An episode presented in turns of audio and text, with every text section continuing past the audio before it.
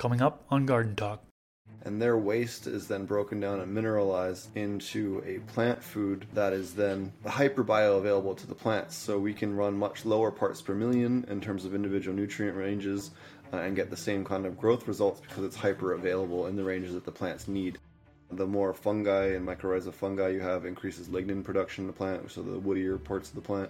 Also improves terpene expression of terpene variety as well. 4x4 with larger plants, I would say at least a 75 or 90 gallon aquarium. You could get by with as low as a 55 aquarium as long as it was super heavily stocked. The more we learn about the soil food web and the different food webs of our planet, the more we're improving our food safety and improving plant production at the same time.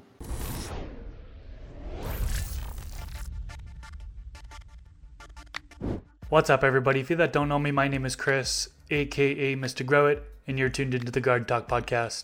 This episode number 64. In this episode, I interview Steve, also known as PotentPonics. He is an expert in aquaponics, and that's what we're going to get into today. He's going to talk to us all about the basics of aquaponics. Thanks to all of you who support this podcast through Patreon. If you'd like to support, you can do so by going to patreon.com/Mr. Grow It. Before we get into it, I want to acknowledge that one of my goals for this podcast is to bring zero cost for information about gardening, all plants, to the general public. That being said, I'd like to thank the sponsors of today's episode who helped make that goal possible.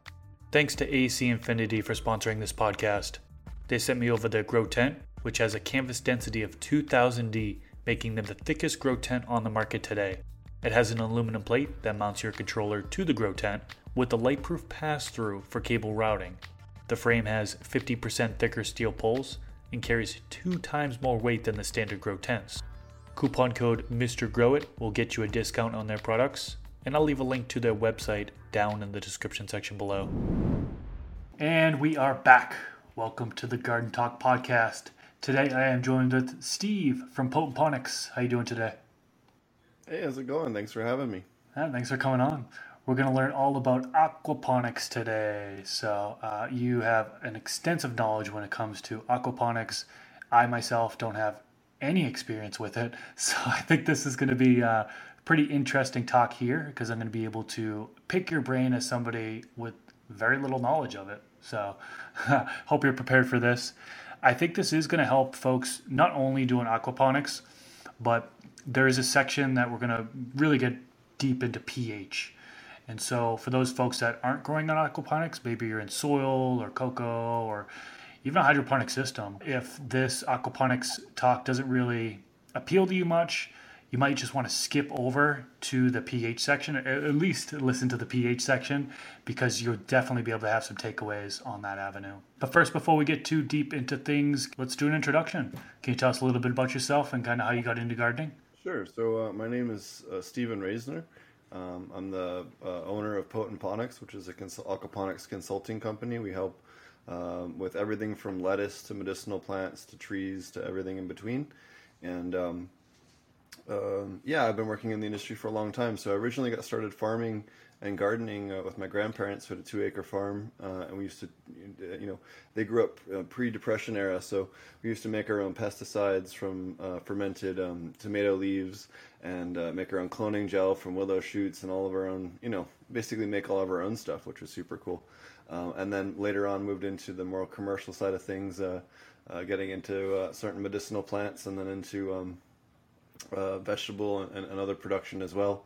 And then later on worked in out in Colorado in some of the medicinal plant industries, and then switched over to working in my own company. And I've now worked around the world in Africa and South America and across the Caribbean, across the United States, Canada, all over, helping build different types of aquaponics facilities or helping people, especially with specialty crops. We did a lot of work with fruit trees and some other heavy feeding crops to try and dial that in. And that's been, a lot of my work, is a short version of it. I originally started working in the pet trade, and then there's a lot of overlap with the pet trade and in certain types of plants that you grow that we all like to enjoy for recreational purposes.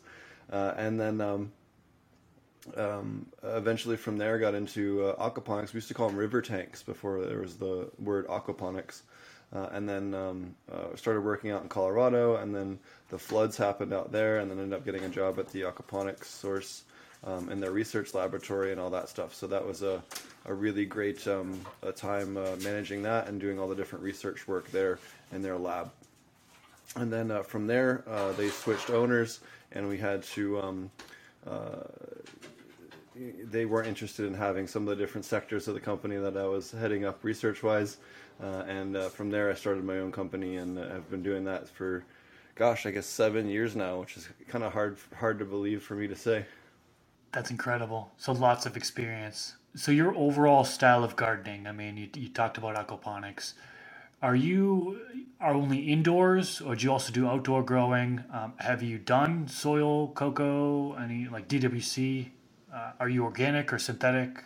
Sure. So I've grown pretty much every way you can think of. I've grown aeroponics, DWC, media bed, wicking bed, SIPs, whatever you want to call it these days, rafts beds, vertical beds.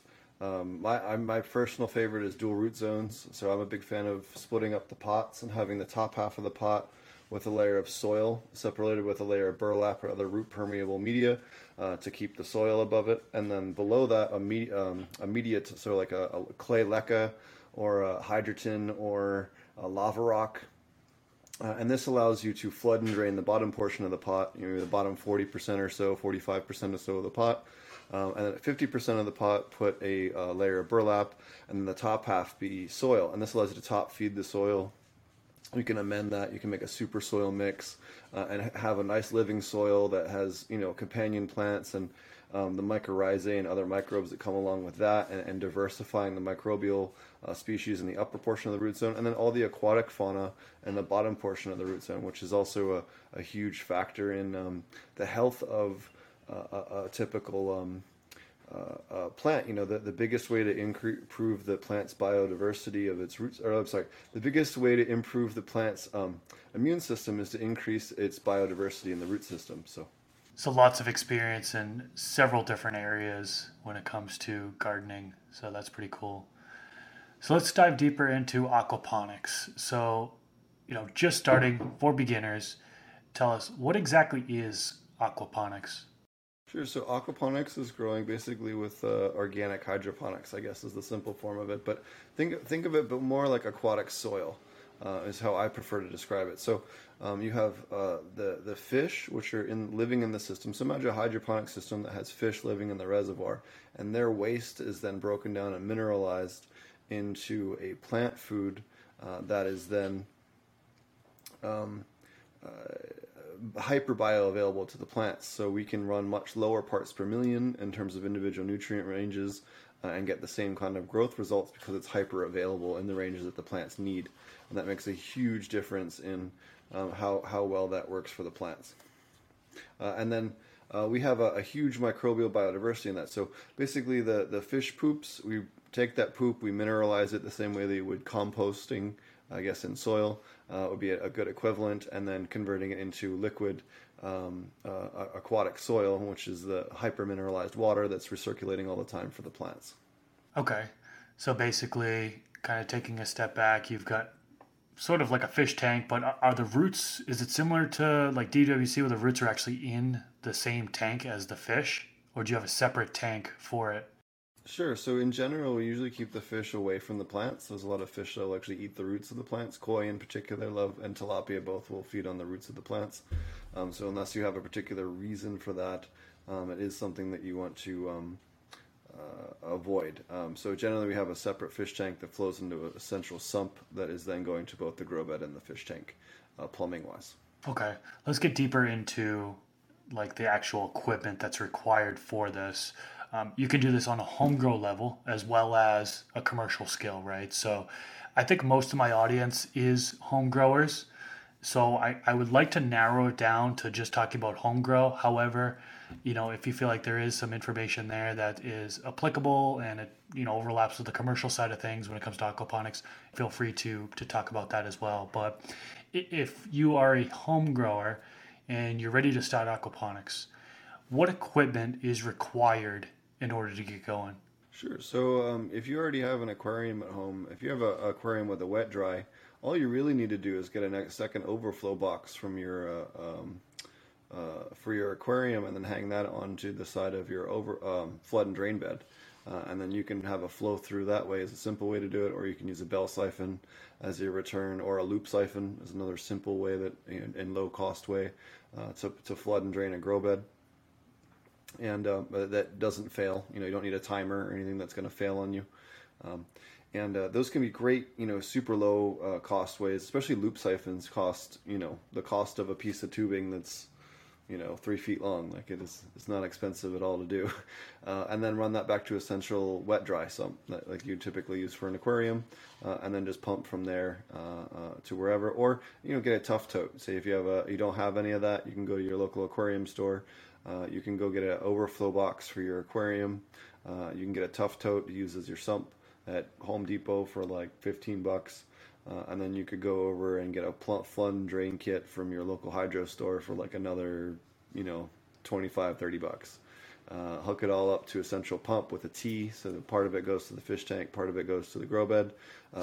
Make sure you have valves to adjust the flow rate so you can get it all set right and dialed in, and then away you go. It's not anything overly complicated. You can easily plumb them into an existing grow tent in an aquarium you have at your house already. It's nothing particularly complicated at all. I would suggest going with loop siphons or bell siphons over timer-based systems. Timer-based systems, if you're familiar with them, that's fine, but the timers always fail before the pumps fail, so it can kill your plants. It's not something you want to do. Okay, so I'm imagining the fish tank, right? And I'm imagining another box, really, where you're, or another container where the actual plant is located, right? And you said it's similar to a sense where, are you using like net pots and hydroton or anything up top, and then the roots are kind of suspended into the lower section where the water is? Are there any like air stones down in that section, or sure, is it all just kind of connected through and the flow oxygenate the water there? So you can do a dual root zone, a DWC, and you can just put pots with a screen on the bottom of them, let the roots go through. That works really well. We've had quite a few people doing that, or even just a burlap on the bottom of a pot with some holes cut in the bottom to allow it to grow through. Works really well.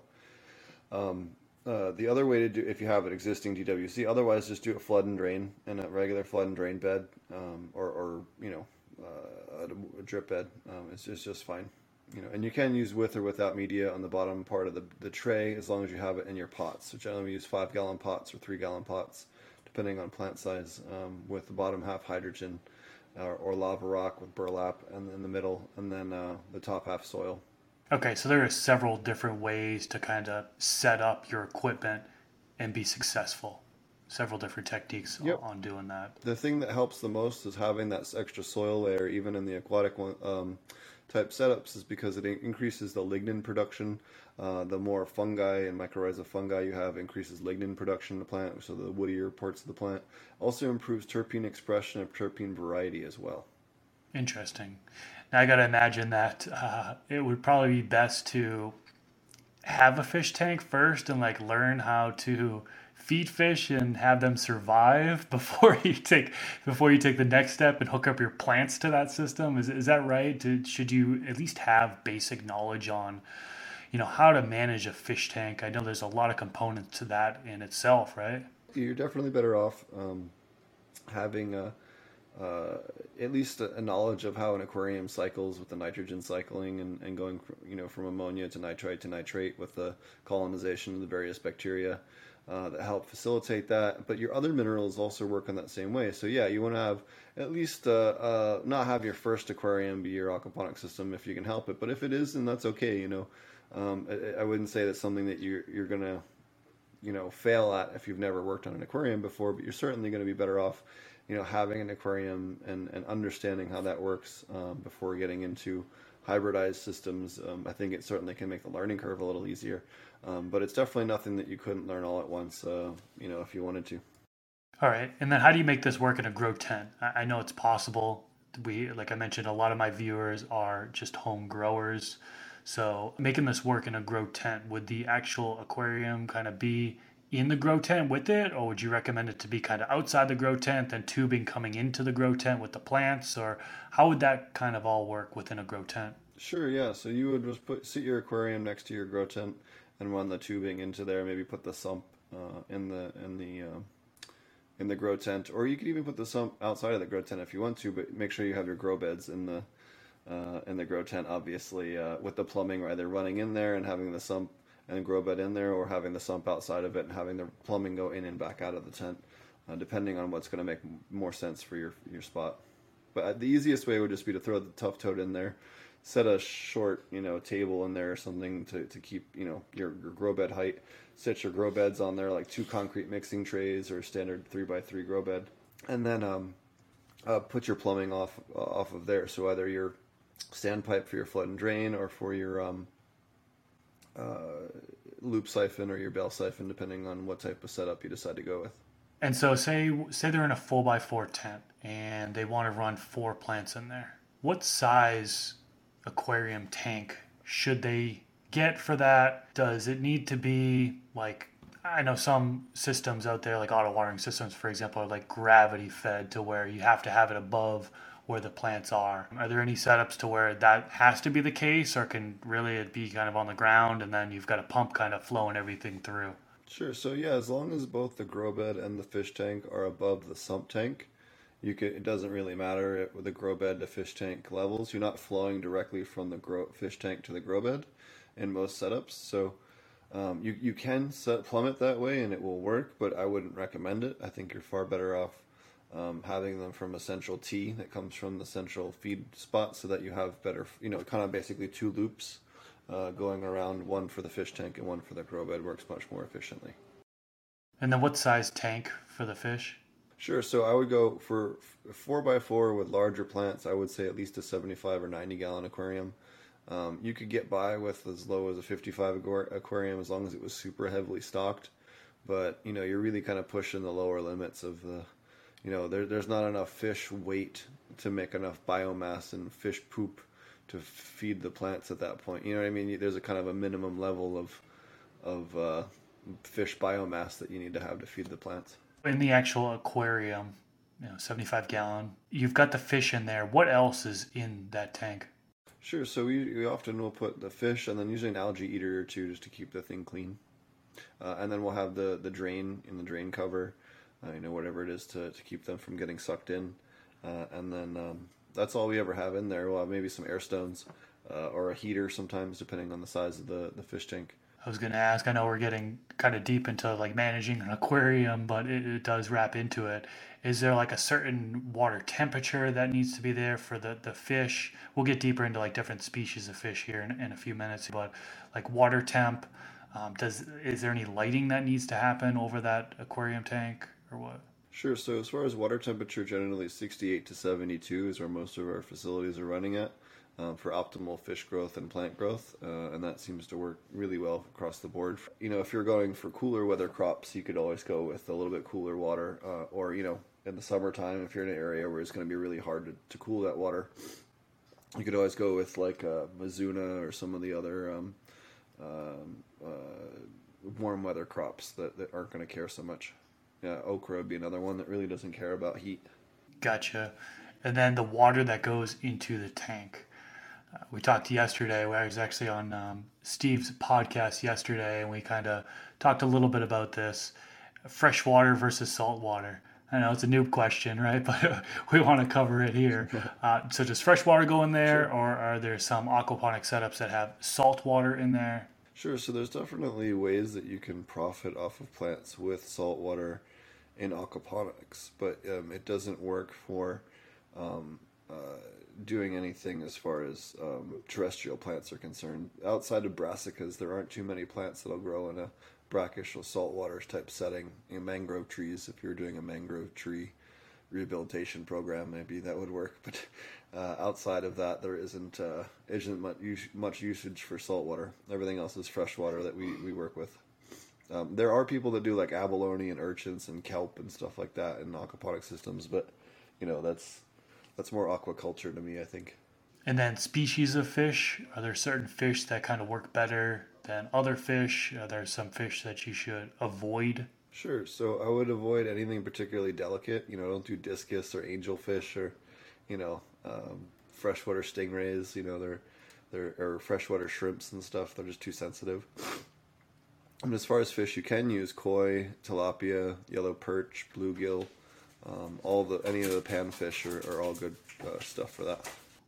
And then you know, you can do larger tropical fish, Oscars and red-tailed catfish, things like that also work.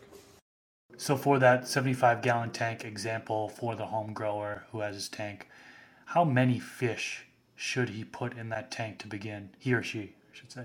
Sure. So you could do like some larger freshwater South American cichlids. You could do, you know, a crap ton of guppies or mollies if you wanted to. You could do a couple of Oscars or some pacu or, you know, yeah, I think that'd be a good route. Again, you want to make sure you're still housing the fish comfortably, but you're trying to get as much as you can in there. And it's not so much an issue with a lot of people be like, oh, well, that's too many fish for the aquarium. Well, you have to remember that we have this huge amount of nitrogen export. You know, in an aquarium that's just sitting on the wall, there's nothing to export that nitrogen, right?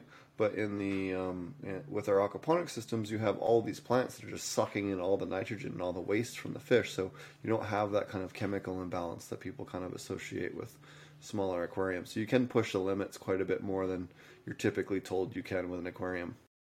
Is there a way that you can kind of tell? Are there signals to know, like, okay, I have too many fish in this tank? Sure. So I would just say if there's a high amount of aggression in the plant and the fish.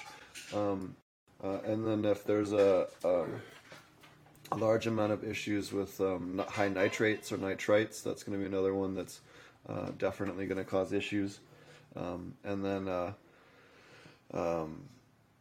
know, again, just general cleanliness of the tank and the system. You know, if it's really gunked up, obviously you have too much, but you're going to see that in your water chemistry. You know, if you're not, again, your nitrates are too high, you know, you definitely have a problem if your ammonia is too high. You know, ammonia too high would be anything above 0.25. Nitrates would be anything above about 40 or 50 parts per million, you know, would be too high. How do you measure that? Sure. So you can get an aquarium test kit at any pet store. A lot of places will test your water for free. If you just bring them some water samples, tell us it's your aquarium. They'll happily test it for you for free. You know, yeah. And those test kits, you know, API test kit you can get from Aquarium Pharmaceuticals.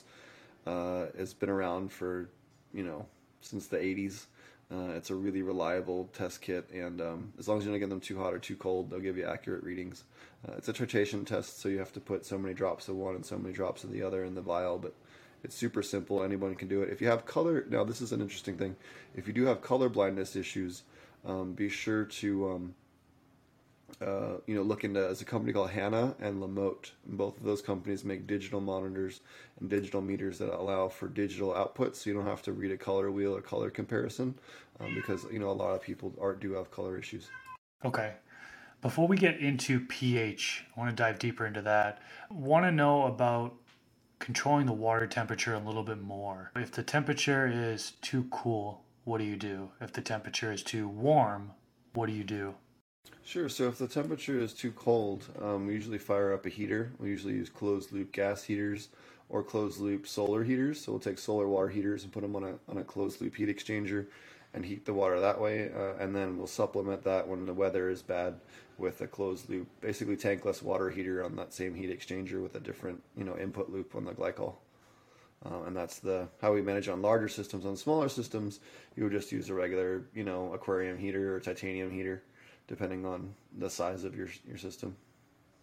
And then what about cooling? And then as far as cooling, that's a harder problem.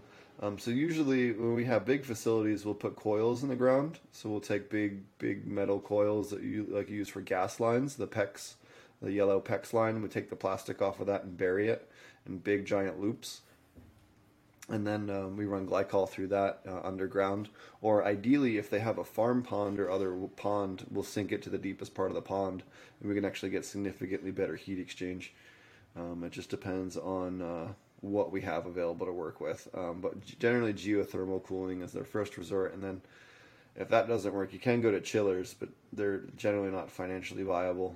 We usually try to keep the room cooler, so we'll have either AC or Again, geothermal cooling with the tubing in the ground on bigger facilities to cool them down. And then again, on smaller stuff, you can always get a chiller if you wanted to. But generally, you try to prevent it in other ways, preventing open sun on the water and the grow beds as much as possible with plant canopy or shading cloth or some of the other things that you can do to try and help prevent some of those issues. Cooling is a much harder problem. There's definitely some good advice there, though, on how to control the water temperature. Now, pH. What is the ideal pH range for aquaponics? Sure. So the ideal pH range for aquaponics generally is around 6.6. That's where you're going to get the most amount of mineral bioavailability for your system. Anything, above about 7, you're going to start to see a cutoff and reduction, and then anything below about 6.2. 6.0, you start to see another reduction, and then there is another peak lower on at like 5.7, 5.8, but it's not as good across the board for what we're doing. And then with all the microbial species and everything else, it's much better for us to maintain a 6.8 to 6.6 range for most of the systems that we're operating right now. And then when you need to adjust the pH because it goes out of range, what are you typically using to adjust the pH? Sure. So for aquaponics, we use potassium silicate, and we alternate that with powdered calcium carbonate, and that works really well for raising the pH. We can also use calcium chloride if we had to. If you're in hydroponics, you can, in a pinch. You can also use, a bunch of other things to raise pH, but generally we like potassium silicate and calcium carbonate is the main go-to. Every once in a while we'll use potassium bicarbonate when we need to also raise the alkalinity or the dissolved carbonate hardness to stabilize the pH a little bit more. We'll add that, but in general that's what we use for pH up. And then for pH down, we'll use phosphoric acid for smaller adjustments, and we also need to add some phosphorus to the system. And then for bigger adjustments, we just use muriatic acid, also called hydrochloric acid, which sounds a little crazy, but it's fine when you're diluting it out into thousands of gallons. I should ask this before I asked how to adjust the pH is, and you touched on this a little bit, I believe, is what would cause the pH to go outside of that range? Is there something that the fish is doing that would cause it to go too high or too low? Sure. So there's a couple of different things. So if your tap water or your base water, when you're adding and topping off the system, is high in pH, that can raise pH over time by building up your mineral levels in the system or building up the alkalinity in the system. So that can be one source. Another source would be you have, if your system goes anaerobic, so say you're feeding the fish too much, and there's lots of fish waste getting past your filtration and into the beds, and it's kind of clogging things up and starting to rot, that can also start to raise the alkalinity and raise the pH of the water. And that can be another sign of, why your water quality is going south. Another thing, and this happens, I see this quite heavily in Colorado, I think is the place I've seen it most extreme, is that you can have issues when the water department switches reservoirs. So the springtime or the fall, or when frost hits or whatever, they'll switch from one lake to another or one reservoir to another, and you can have as much as a full pH point difference in 24 hours from your tap water, which can be a huge problem if you're trying to work with anything in aquaculture or even terrestrial plants. Even when you're in soil or cocoa, having those large pH swings, that's destroying your microlife, right? That's something that people don't talk about very often, is these large pH swings and how much damage it's actually doing to the microbial life. So I'm glad you mentioned that one. Going back to the pH up, and then we'll go to pH down afterwards. But pH up, you said you use a potassium silicate or calcium carbonate. I watched your video on pH with Chad Westport, and you said you had it under wrong to use potassium hydroxide, potassium carbonate, and calcium hydroxide. Why are those categorized as wrong to use as pH up? Sure. So you can use potassium carbonate. I just think it's, if you're going to use it, use potassium bicarbonate because it's better for aquaponics specifically. The dissolved carbonate hardness, if it gets too low, will actually hinder microbial replication, and you'll get up to 50% slower breeding rates of your microbes that you're trying to harness to make your plants healthy. So it's kind of a You know, it's not. It's just a lesser option, I guess. But with the hydroxides are really easy to accidentally overdose and way overshoot. They also can't be put on airplanes. So I don't like to use things that are ORMD, which is what the military post office code was for it when I used to work for them. But a long time ago in a different life. But anything that goes on a plane or can't go on a plane, I'm not going to put in my system if I'm going to eat the vegetables or consume those plants in some form. That's just, to me, not a good starter. But it also only adds one useful element when everything else adds two. The carbonates add alkalinity, which helps your microbes, and adds minerals. And then you have the potassium silicate, which the potassium is helping and the silica is helping. So why would you add a compound that's only adding one compound that helps the plants when you can add a compound that adds two? You know, it just doesn't make any sense to me. You're kind of spending money to do the same thing for half as good of a product. Understood. And would you say the same thing for somebody growing in soil cocoa, or is that specifically for aquaponics, what you just said there? Well, cocoa, I would personally, I hate cocoa. I think cocoa is finicky. Plants are just hard. It's harder to maintain in cocoa. It's a lot easier to get pests and bugs and stuff. And I don't know. I always see like the worst farms I've visited consulting have almost always been cocoa. So I just don't, I'm not a fan of cocoa. I'm a big fan of living soil and a big fan of aquaponics. Either method I think is kind of the top tier of the industry in terms of terpene levels and other important essential oil compounds, and the plants that we're after, you know, and the flavor compounds and other things that we're all after for high quality organic produce. I think that's really the best way to approach it, and both of them again are. Why are they the highest levels of those compounds? Both of them are the highest level of microbial biodiversity in the root systems. You know, it makes total sense why they're both, you know, neck and neck in terms of production of those types of compounds. Just aquaponics does it all twice as fast growth speed wise, so you get quite a bit more produce per year than normal. So pH down, referring to the one with Chad Westport, the video I just talked about, you have phosphoric acid, muriatic acid, which you just mentioned as a pH down, what you would use for it. You also have lactic acid bacteria, serum, organic listed under right. Now under wrong, this is going to cause a little bit of controversy here because I know a lot of people use vinegar, citric acid. Those are two main ones that people use all the time for pH down, and then you also have nitric acid. So why are those under wrong? Sure. So nitric acid is the easiest one, I guess, to get out of the way first. In aquaponics, the fish provide all the nitrogen. I don't need to add more nitrogen, right? We have all the nitrogen we need. It's already accounted for. We're budgeting it in the fish output into the nutrient solution and how much they're producing per day. So I that's accounted for, right? So I don't want to add nitrogen. So that's that one. Vinegar, first off, is a horribly poor, weak acid. It also creates all kinds of secondary chemistry issues with polarity and just smells like, I love eating vinegar and vinegar chips, but a room with plants in it that has vinegar in it just smells horrible to me. So I think that it's just, for your money spent, you could buy a much cheaper acid that's, you know, much more effective, that you could dose 1/10 as much to do the same amount. It's not cost effective economically. Citric acid. So citric acid is very weak as well.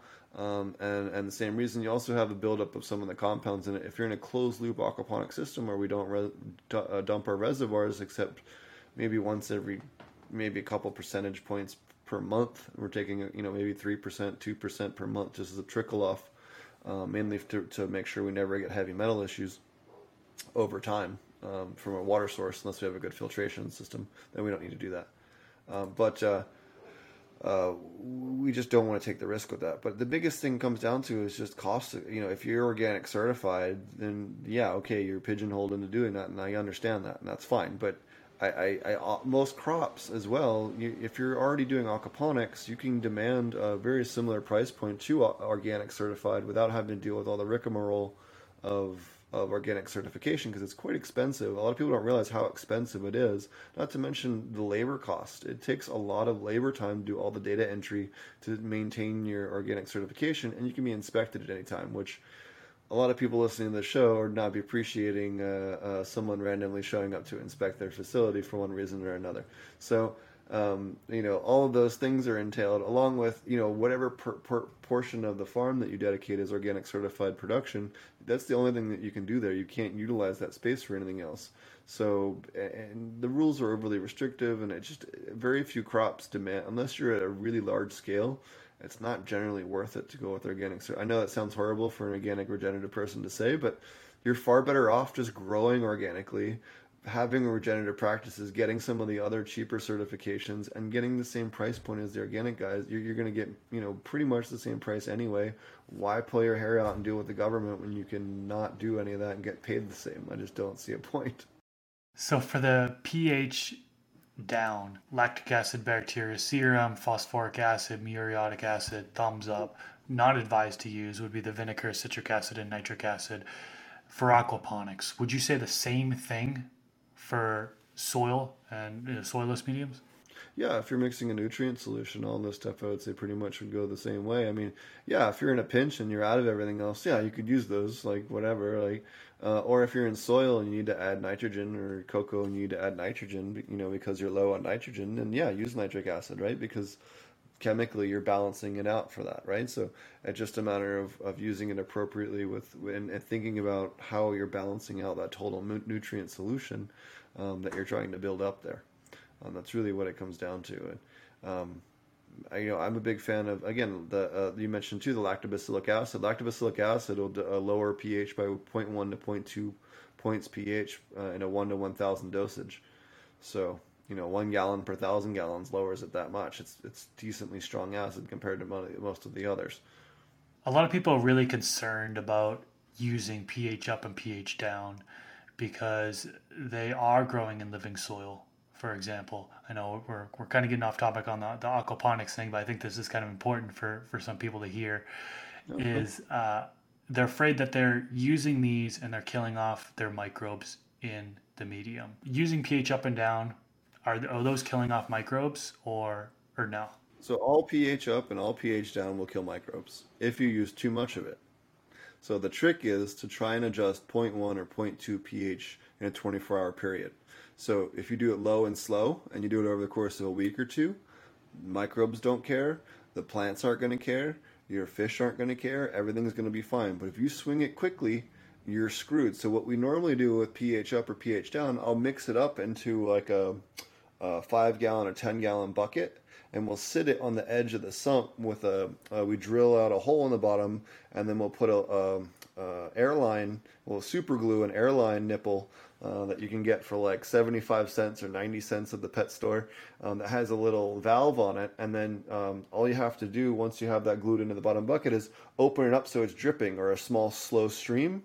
So that pH up is dosing over the course of 4 to 6 hours, you know, and slowly dosing the water and mixing in. So you're not dumping a bunch of it and nuking everything right there. You know, it's kind of a slow adjustment. And that's really the trick to it is, you know, and if you don't have that kind of setup, you can always build something that, you know, punch a little hole and have it, you know, you can time how long it takes to drain a container, right? Like this is really basic, simple stuff. You can scale it to any size system that you're doing. And it can be a really simple way to kind of time release it without having to have it, you know, I don't have to go dose it. Even if you did say I need to dose this many gallons of pH down, you can mix that up and then just, you know, every 30 minutes just throw a cup in there or whatever, you know, if you want to do it by hand. But that's the trick, is just doing it slowly. Last question on pH would be, some people swear by the vinegar and the citric acid. You know, they're going to say that's way better to use than phosphoric acid or muriatic acid, and they say that microbes are safe.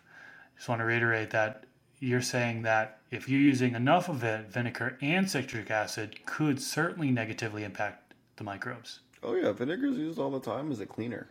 Like my grandma used to use it as a cleaner. Like she'd mix that and some lemon juice and throw, you know, make the whole kitchen smell like lemon vinegar. But it'll kill microbes. Again, it's the concentrations. Any of these, if you're using them in a strong concentration, of course they're going to kill stuff.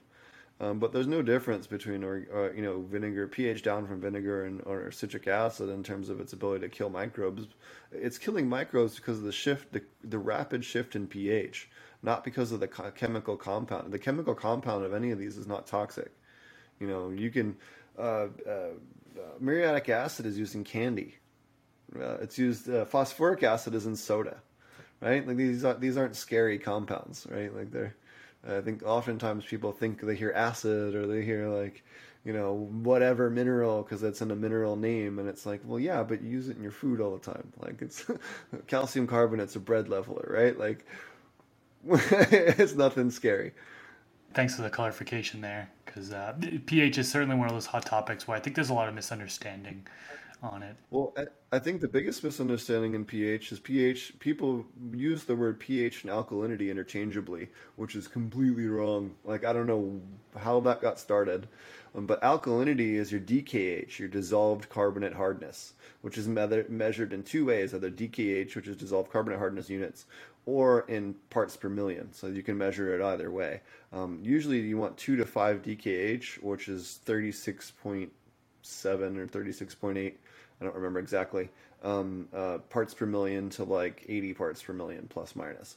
So that's your target range to make sure that you're not overshooting your pH, because if you go above those levels I just mentioned, you're going to way overshoot your pH just by default. You know, your alkalinity is your stability of your pH. So the higher your alkalinity, the less likely you are to have a pH shift or pH change.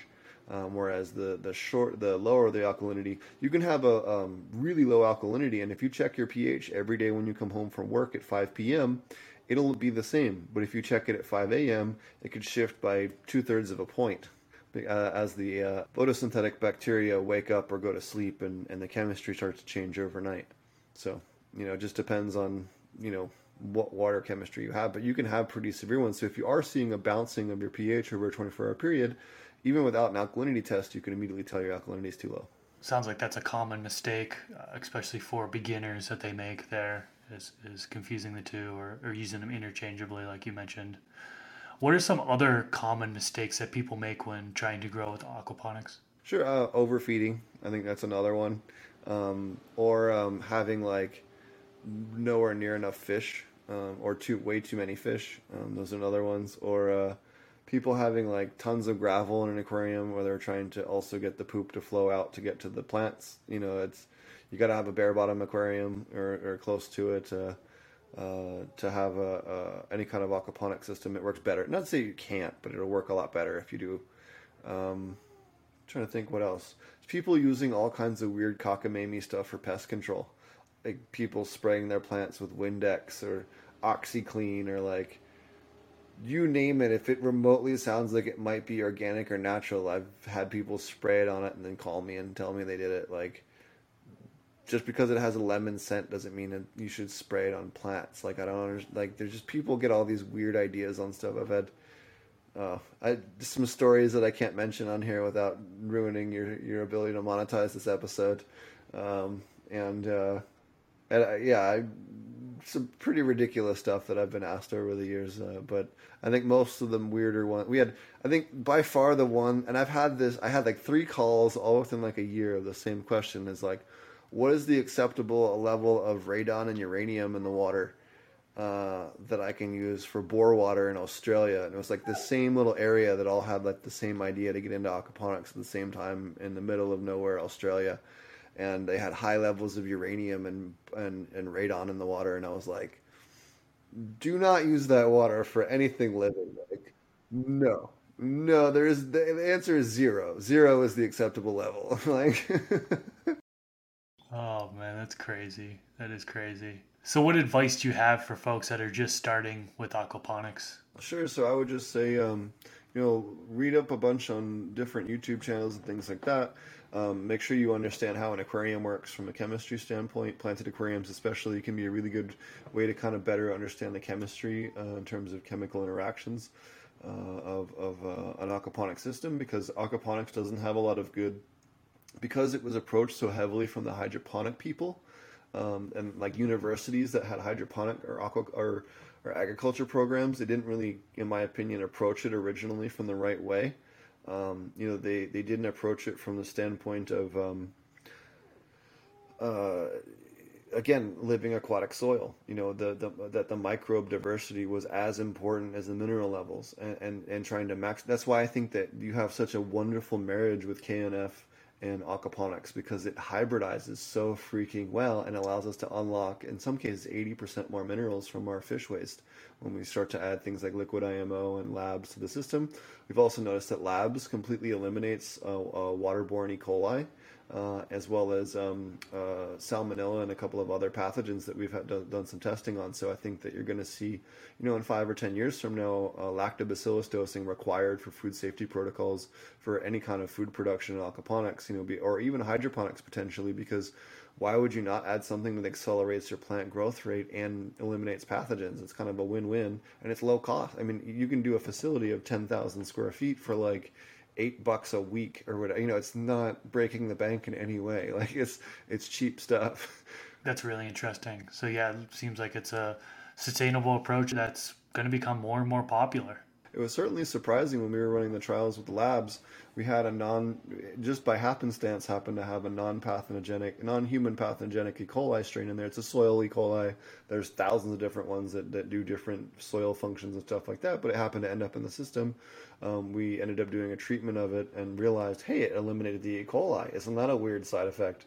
So then we had another farm, a lettuce farm, that was a commercial farm that had tested hot for E. coli in their water. We tried it and within 30 days eliminated it from there, and we've done 2 more farms since then that we managed to have similar type water pathogen issues where the water department came in and weren't happy with them with their water results, and within 30 days we've been able to mitigate it using Korean natural farming practices, lactobacillus in particular, to eliminate those things. So again, the more we learn about the soil food web and the different food webs of our planet, the more we're improving our food safety and improving plant production at the same time. That's incredible. Yeah, definitely a big success story there. Cool. Well, I appreciate you letting me ask you some beginner questions there. I'm sure we could have gone over a lot more. I really wanted this to be just the basics of aquaponics, more like an introduction to it.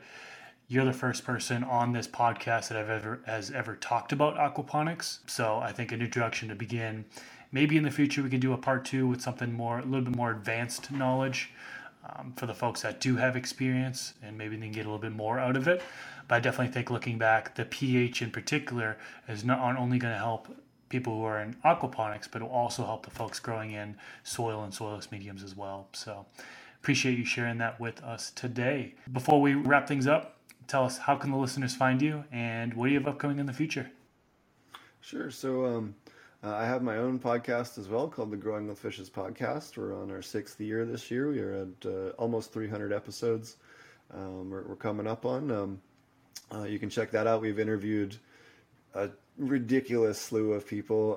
We had Frenchie on twice, who since passed away recently. We had a ton of other activists that are no longer with us. And then a whole bunch of experts from around the world, everyone from soil scientists, genetics experts, to we did a whole 14 hours on plant protections and things like that after the phyllo scandal, and we really try to cover every aspect of this industry, and there is maybe a slight leaning towards the commercial side of it, just because that is what I do and most of the panelists do just for a living, but we do cover a lot of homegrown stuff, and it is all geared towards living soil and aquaponics.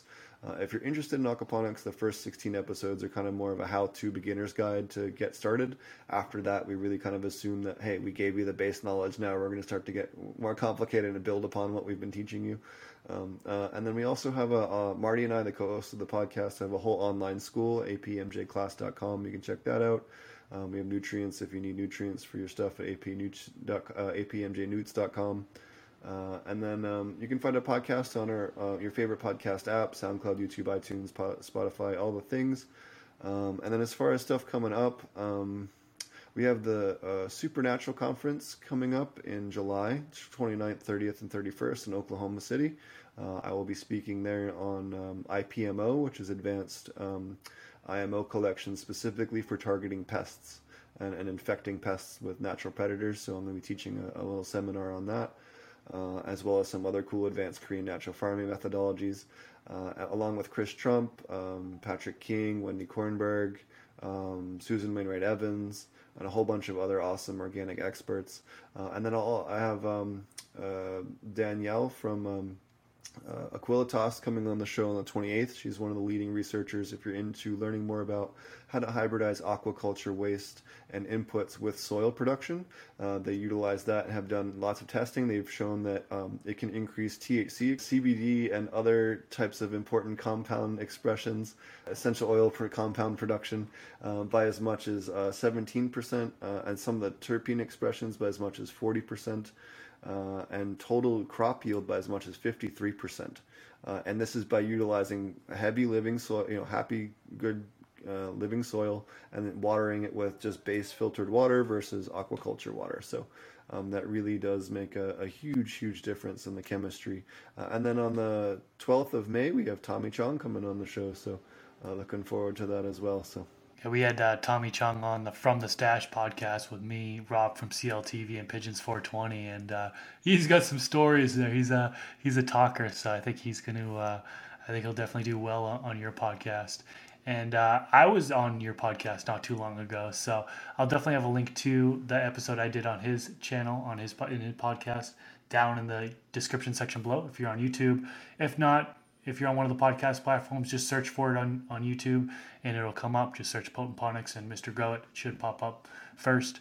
I'll definitely have a link to your channel, your YouTube channel as well, down in the YouTube description section below. And head on over there, give him a follow. And that's just about it. If you enjoyed this episode, click that thumbs up button. Also subscribe to the channel if you haven't already. Every single week I'm releasing a new Garden Talk podcast episode, and I would love for you to tune into future episodes. Steve, once again, thank you so much for coming onto the podcast. This was very insightful for not only me, but I think a majority of my audience as well. So thanks for coming down here and dropping those knowledge bombs. Yeah, thanks for having me on your show. It's been great. All right, until next time, take care, everyone. Peace.